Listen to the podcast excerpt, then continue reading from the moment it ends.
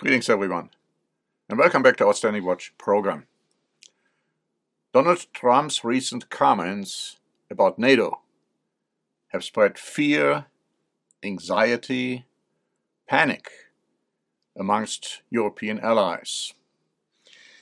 Trump said last Saturday that he would not defend NATO members who had not met their financial obligations, and that he would actually encourage Russia to attack those members.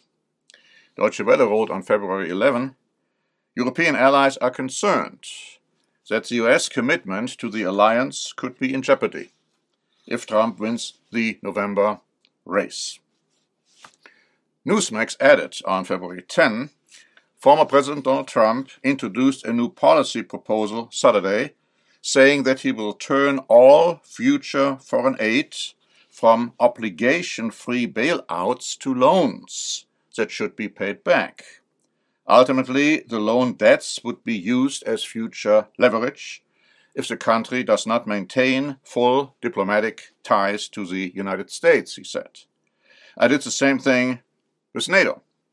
Without leverage, there is no reason for a country to pay up for the costs American taxpayers bear, he said. They need incentive. You have to understand you don't pay your bills, you get no protection. And so Europe is in a state of panic, deeply concerned about a return of Donald Trump. Thomson Reuters wrote on February 13 A leading national security advisor to Donald Trump, Keith Kellogg, former chief of staff of the National Security Council, told Reuters on Tuesday that he would push for changes to NATO if the former president returns to power that could result in some member nations losing protection against an outside attack. In December, Robert O'Brien, Trump's national security advisor from 2019 to 2021, told Reuters imposing trade tariffs on NATO countries if they did not spend at least 2% of their gross domestic product on defense, would likely be among the policies on the table during a second Trump term. Now, we were just informed that out of 31 NATO members, only 18 will reach their target of 2% in 2024, allegedly Germany being now one of them.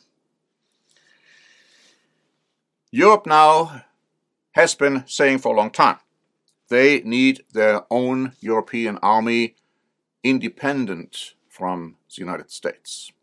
And so Trend News Agency wrote on February 5, already before those comments by Trump were made, the head of the federal state of Hesse, which is one of the major economic centers of Germany, Boris Rhein, proposed that Europe create its own military alliance without the participation of the United States.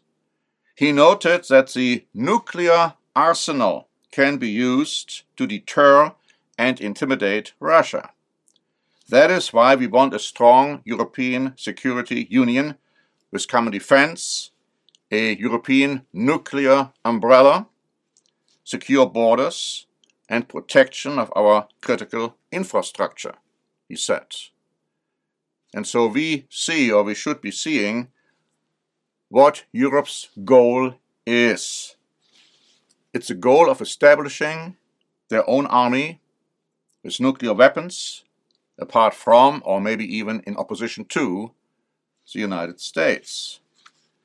Now, Express wrote on January 28 calls by top Eurocrat Manfred Weber for the European Union to be equipped with its own nuclear deterrent are shocking and worrying, Reform UK Deputy Leader Ben Habib has said.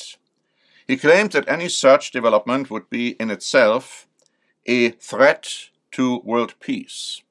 Not only does it want its own European army, it now wants nuclear weapons directly under its control, he said. The Bible tells you that Europe will get both and not in the distant future. Politico wrote on February 14 A debate on the potential need of EU nuclear weapons has opened up in Germany following US presidential candidate Donald Trump's recent remarks on NATO members that don't meet the target of spending 2% of their GDP on defense. Finance Minister Christian Lindner wrote that Europe must stick to nuclear deterrence, given Trump's comments. The debate about nuclear weapons has triggered various responses. Former Foreign Minister Sigmar Gabriel, for instance, called for the expansion of nuclear deterrence on Wednesday. Katharina Barley, a German Social Democrat MEP, said that Europe is not safely protected by the US nuclear capabilities in view of Donald Trump's latest statements. This can no longer be relied upon, she said. Asked whether the EU needed its own nuclear bombs, the SPD politician replied, On the way to a European army, this could also become an issue.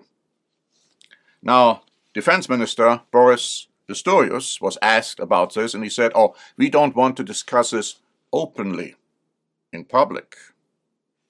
The article goes on to say, while France is the only EU country with its own nuclear weapons, several host US nuclear weapons, including Germany. So, even apart from European owned atomic bombs. The US currently has, and that's an estimate, about 100 to 200 nuclear bombs stationed at six locations in Belgium, Germany, Italy, the Netherlands, and Turkey. And now there is discussion that the USA might send its nuclear weapons also back to the UK. Now, there is, of course, skepticism when it comes to the European army. And some feel, oh, that's not going to happen. It's not possible. The National Interest wrote on February 10 The idea of a joint European army has long been tossed around in the continent's power centers. This would be a separate organization from NATO and answer to the European Union. A major obstacle is the very nature of the European Union. With 27 member states and about 450 million people, the European Union is a modern day Tower of Babel. There are a lot of interests, ideas, beliefs, and they clash almost daily. Reaching a consensus for a major political decision to create a common military force does not seem likely anytime soon, even after a major geopolitical event such as the invasion of Ukraine by Russia. Another major hindrance has to do with command and control. So, who's going to control all of this? There's a question. Now, people don't know, politicians don't know what the Bible says. But the Bible says that core nations, 10 European core nations or groups of nations, will come together not those 27. And they will give their power and their authority to a very charismatic, political, military leader. And he will be in control of a European army with nuclear weapons. Whether they are going to develop them themselves or whether they just take over the weapons which are stored in Europe. It's going to happen. The Bible makes this very clear. And that is why it's so very interesting to see what is happening right now in Europe. We have prepared a free booklet, Europe in Prophecy. Europe in Prophecy, which tells you about the future of Europe and how it corresponds with the future of the United States of America and Great Britain. So please ask for a free copy of this booklet. And until next time, this is Norbert Link for the Standing Watch program.